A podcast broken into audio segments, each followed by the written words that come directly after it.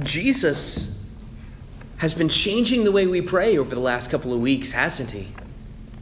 I certainly know it's been the same for me. It's just such an encouragement to go through this passage and see the way Jesus prayed and taught us to pray likewise. And it's, it's been impacting even my prayer life. It's been a real privilege going through these scriptures.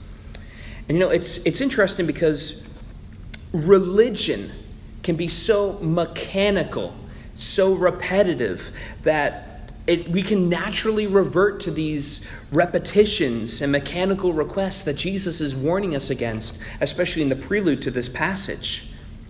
But Jesus is now offering us not religion, but to pray out of the outflow of a relationship with our Father in heaven. That's what drives our prayer life. So our prayers should look different than the Pharisees and the Sadducees and the other people of, uh, of Jesus' day. Um, and frankly, other religions of all other kinds that are works based rather than relationship based that we believe in. And because of that, we're, we're not praying to be heard by people, but, for, but to be heard by our Heavenly Father. And so, because of this, we don't need long, elegant prayers to be heard by God.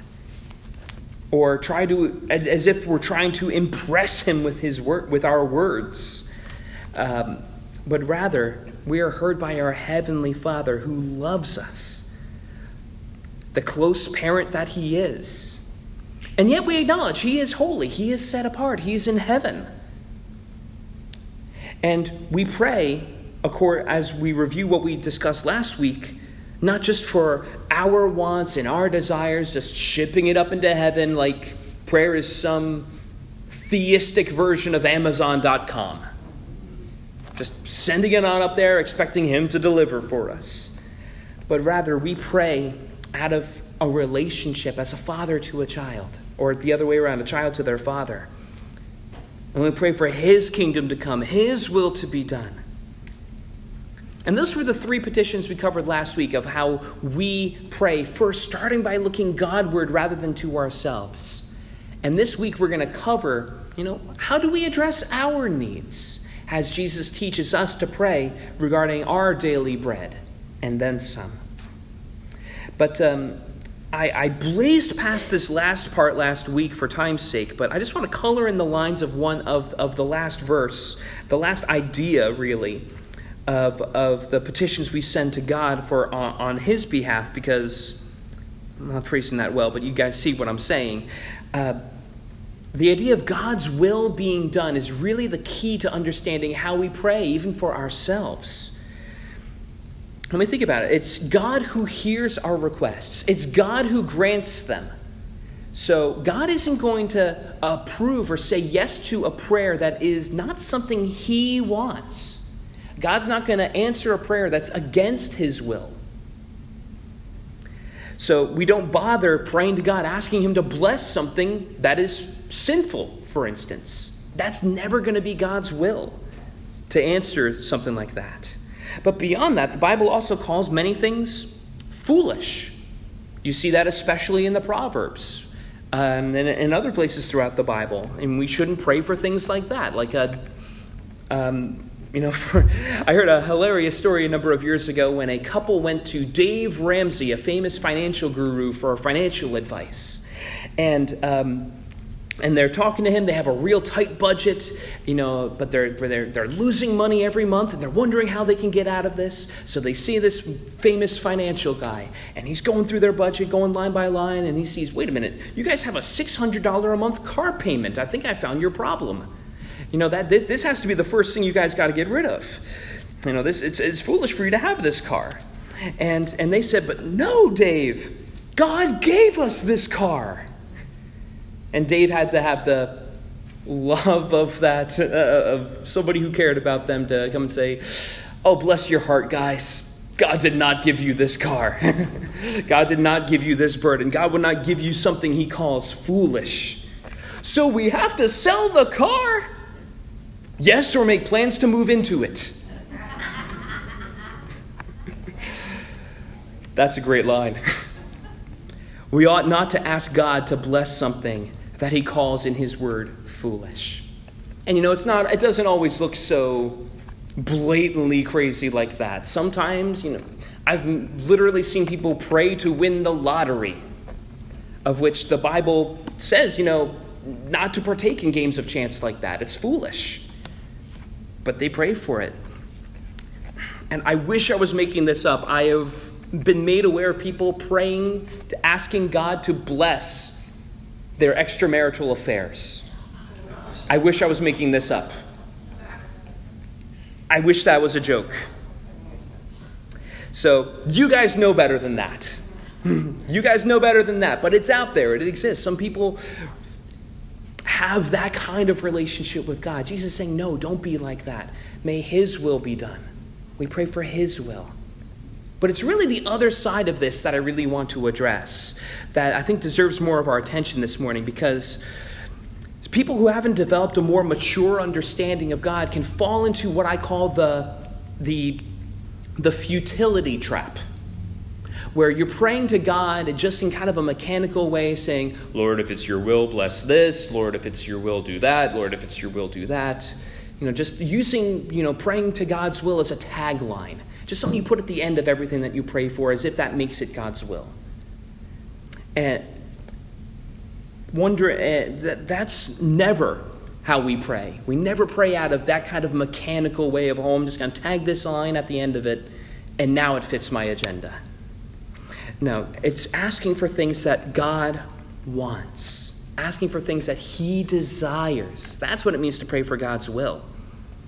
And the problem is, you know, we some people walk around thinking as if God's will is this great mysterious thing that only pastors and prophets of old can understand and discern. As if we don't have a book that reveals to us so much of what God's will is, what God's desires are. The emphasis that He places in His Word are the things that should highlight and be emphasized in our own prayers, in our own desires. For instance, you know, like, should I keep praying for a family member that does not yet know Christ? Should I keep praying for a prodigal son or daughter who has gone out into the world rejecting God and his ways? Of course. That's written all over the Bible. Uh, 1 Timothy 2 4 says that God desires all people to be saved and to come to a knowledge of the truth. So that's something that we should pray for. That sounds like a prayer God enjoys and delights to answer in His time. Well, what about my job situation? Should I pray for provision? Of course. 1 Timothy 5 talks about the imperative, especially for men, to provide for their families. So by all means, pray. There's no mystery there in praying to take care of your family. You know, there's usually a biblical principle somewhere in God's Word that we can pin our prayers to or guide our prayer life. It's in there somewhere if we seek for it. You know, I even think of Abraham in Genesis 18, who prayed according to God's nature when God announced the judgment upon Sodom and Gomorrah. He said, Will you indeed sweep away the righteous with the wicked? Suppose there are 50 righteous. And, you know, he goes on from there, but he prays, saying, You know, God, that doesn't sound like you. You know, that punishing the righteous with the wicked. And, you know, he prays focused on God's will, seeking his nature. And he got an answer. However, we always need to do that in humility, as Abraham found out in that passage. There weren't 50 righteous, there weren't 40 or 30. It was really just Lot in the whole city. And I say that because at the end of the day, God might have different plans than we do. We to have the humility of knowing that God knows more than we do, even about ourselves. And as we pray, we need to remember that God might have perhaps even bigger plans than we can imagine. Let me hit this from a different angle, actually. Um, Joseph, being uh, from, the, from the book of Genesis, is the prime example of this when his brothers sold him into slavery, and then he spent time in a prison. You can imagine he was praying to be let out after spending years in a prison, years in slavery. That was a horrible thing. And, you know, there's a biblical principle to seek freedom if you could attain it in that time. So, It's a good thing for him to pray for it, but there was a reason why God didn't answer that prayer favorably right away. God had bigger plans for Joseph than he could imagine, as through a plan that only God could have orchestrated, he brought this man who was sold into slavery to be the right hand man of Pharaoh to save a whole region from starvation and famine in God's timing, and something only God could imagine. So, when God doesn't answer our prayers the way that we want to, as fast as He wants us, as we want Him to, let's remember could you imagine a world where Joseph got his prayers answered and he escaped from slavery, he escaped from prison, only to die in the famine that he could have prevented? It's worth thinking about. God's plans are bigger than ours. And sometimes these moments where we're stuck in trials and tribulations, God is doing something that we couldn't even explain or that we couldn't even understand if He were to come from heaven and explain it to us. You guys see where I'm going with that. So, with all that in mind, after remembering who we are praying to and praying for His will, praying for His kingdom, we get to our fourth petition of our prayer to give us this day our daily bread. Our request for basic provision, our daily bread. Today, not quite tomorrow's. You know, this verse chap, uh, this chapter, chapter 6 of Matthew, closes in verse 34 saying, Do not be anxious about tomorrow, for tomorrow will be anxious for itself. Sufficient for the day is its own trouble. And we'll get to that verse when we get to it, but see the priority that the priority is today not necessarily tomorrow. You know, the Bible talks in many other places about planning for the future and, you know, not wanting to be unwise. So, you know, we'll, we'll, we'll get to those places when we get to it. Keep saving for retirement. Don't live entirely for this moment today. Don't sell all that you have and have a party. But he's saying a point here. When you obsess over what comes next, you become greedy and discontent today. When you're obsessing over what's next. And Jesus is warning us about that. When you're constantly thinking about to our daily bread and the next thing and the next thing and the next thing, getting ahead of yourself, over planning things, over stressing over things. To contrast that, we see Proverbs 30, verse 8, that says, Give me neither poverty nor riches Feed me with the food that is needful for me, lest I be full and deny you, saying, Who is the Lord? Or lest I be poor and steal and profane the name of my God. You see what he's saying? He's saying, Give me neither poverty nor riches, but give me my daily bread. Make me be content. Make me be satisfied in you. Let me trust in you, Father, to provide for me. So, what do you need today? What's your daily bread? Is it is your particular circumstance not necessarily wondering where your next meal is coming from, but maybe it's a medical thing. Maybe it's a family thing. Maybe it's an emotional thing, or it could be a provisional thing. Whatever your need is today, pray for it. Commit it to the Lord today. If such a thing as bread is important enough to our Father for us to pray for, how much more so all these other things? Moving forward to our fifth petition forgive us our debts as we have forgiven our debtors. And so, for clarity, before we dive into that, how many times do we need to pray to be forgiven of all of our sins? Seven times? 70 times? 490 times? Come on, guys. Yes, we do pray continually in this in this section. But to be to because we always do need forgiveness. But to be prayed to have our sins forgiven, we are pray we pray once. We pray once to have our past, present, and future sins wiped clean. It's like saying, How many times do I have to say I do before I'm married? Just once and you mean it from all of your heart at the right time, you say it once and you're married. I don't have to say every day. I do. But you know what? Let, let, me, let me come back to that example in a second because this, this isn't talking about salvation, it's talking about restoration, um, being restored from the effects of our sins and our relationship with God. Ephesians 4:30 talks about grieving the Holy Spirit when we sin. And that's what it's talking about here.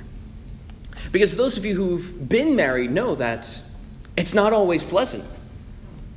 I mean, sometimes when one of you wrongs the other one, things are different, aren't they?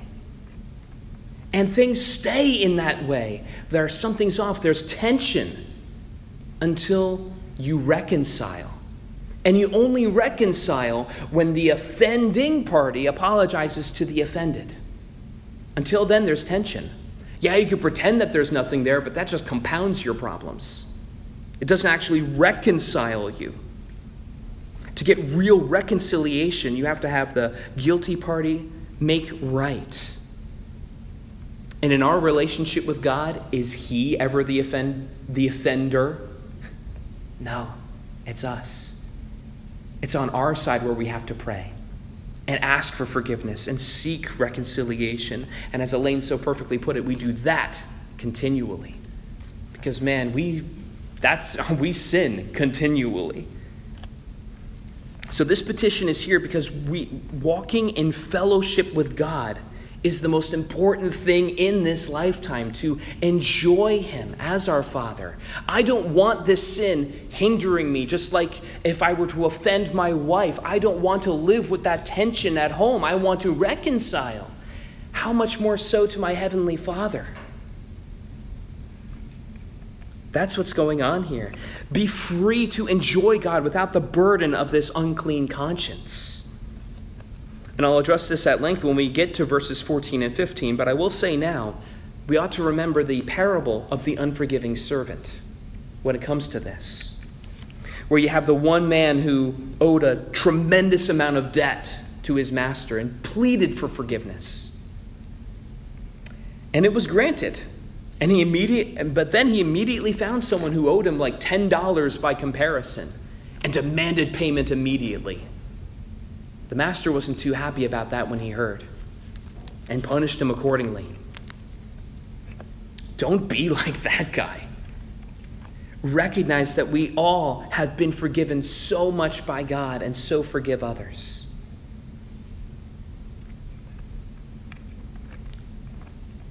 And rather than being like that servant, let's be like Jesus Christ, who loved us and forgave us a tremendous debt.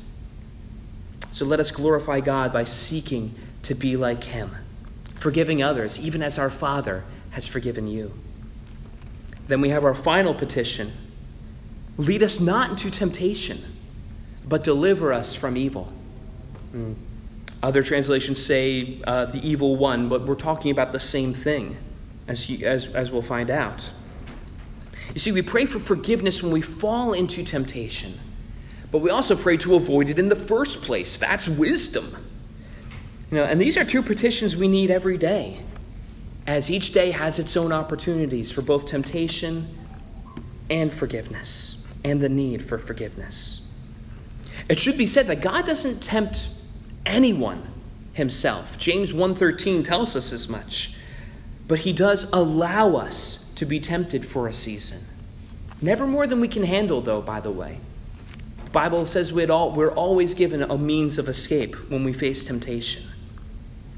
God never abandons us in our temptations either. He is with us and able to sustain us through whatever temptation we find ourselves in, whether it be at home or at work or wherever we find ourselves. God is able to help us. And it would be foolish not to ask for His help. And by the way, our problem isn't necessarily that God leads us into temptation. We are more than capable of finding it ourselves, aren't we? Let's be honest. Uh, James 1:14 says that we are lured away by our own desires and enticed into sin. So when we pray, deliver us from evil, lead us not into temptation. You know, deliver me from Yes, we're praying. Yes, deliver me from the tempter. Deliver me from the evil one who wants to press me into it. but deliver me from myself. Deliver me from my own desires that lead me into temptation. Set my mind on things higher than my own self and my own physical or mental and emotional needs, and set my mind on God. Deliver me from evil. Deliver me from the mess I am even digging for myself. So, now what about that, that line? For thine is the kingdom and the power and the glory forever. Amen. You might have noticed I've been skipping that part in my, uh, you know, in my readings, and it's for a reason. If you have a a New King James version or you know the old King James version of the Bible, you'll see that in your Bibles. But if you have like a newer translation, a, a New International Version, an NLT, an ESV, like I've been reading out of, it's not actually in the text, but it's in a footnote at the bottom. And there's a reason for that. Uh, evidence is indicating that that was added somewhere around the second century by a scribe while copying the book of Matthew. And I'm going to explain more about that for in a second, but there's nothing theologically wrong with that, addic- with that addition that, that was made. It's theologically correct. I think it's an appropriate doxology. It's a great way to end this beautiful prayer that's become such a part of our tradition. And I'm not bothered in the, in the slightest reciting it when we pray, but evidence suggests it wasn't actually spoken by Jesus. It was added into the Bible over time. And that's not necessarily a bad thing, and I'll tell you why. If you're doing a 100 piece jigsaw puzzle, it's better to have 110 pieces than 90. When you're doing a 100, 100 piece jigsaw puzzle, it's better to have 110 pieces and have extras than have 90 and parts of it missing. Because you'll just occasionally find a piece and say, hey, this doesn't really fit anywhere. Let me just set that aside and keep going. And eventually you might find a home and find out where all these extra pieces came from. But, but better to have that than anything missing. Um, we know, um, they're contrary to what you might see on TV, on the History Channel, Discovery Channel, whatever means you see it through. All that stuff about there being missing books of the Bible, missing verses of the Bible. It's, it's made for TV nonsense. Any first year seminarian going to a good seminary can debunk that. Nothing is missing from the Bible. All the parts that are supposed to be in here are in here. And those extra pieces, like this little tagline that were added over the centuries, better to have too much than too little. We know where they all are, we know what parts they are, and if you believe that they're in the Bible, none of it is wrong. So I have complete peace about that, and I have complete peace uh, praying that when we pray together as a congregation. And now you know. You've been given a seminary level education. Congratulations. I have to get one of those certificates from Dr. Falzerano. So, in conclusion, guys, let's remember to pray what this prayer means, not just what it says. As we've discussed, there are no brownie points for mechanical repetitions in the kingdom of God. Rather, we, rather, let's address God the way He wants us to address Him, out of the overflow of our hearts, as we relate to our Father who is in heaven rather than mechanically, as the Pharisees used to do. Praying for His kingdom, His glory, His will to be done, not just our own. Let's also pray for our daily bread, our daily needs, whatever they are. If there's 50 people in this room, that's 50 different needs. Let's all pray for what those are. Knowing that when we ask for help with our daily bread, our daily needs, we're asking our loving Father to help us, not trying to get some stranger who doesn't know us and doesn't care about us to pay attention, but our Father. And let's ask for forgiveness, because every day we need forgiveness. Let's ask for help not being led into temptation or being delivered from evil, because we need help with that every day. It's always at our doorstep. And we pray all of this as we incorporate all of this into our own prayer life, as we make this model prayer our own, learning from its wisdom and incorporating it, the, the lessons of it into our prayer life. We pray all of this because whether if it's in the Bible or not, it's still true. For thine is the kingdom and the power and the glory forever. Amen, church? Amen. Amen.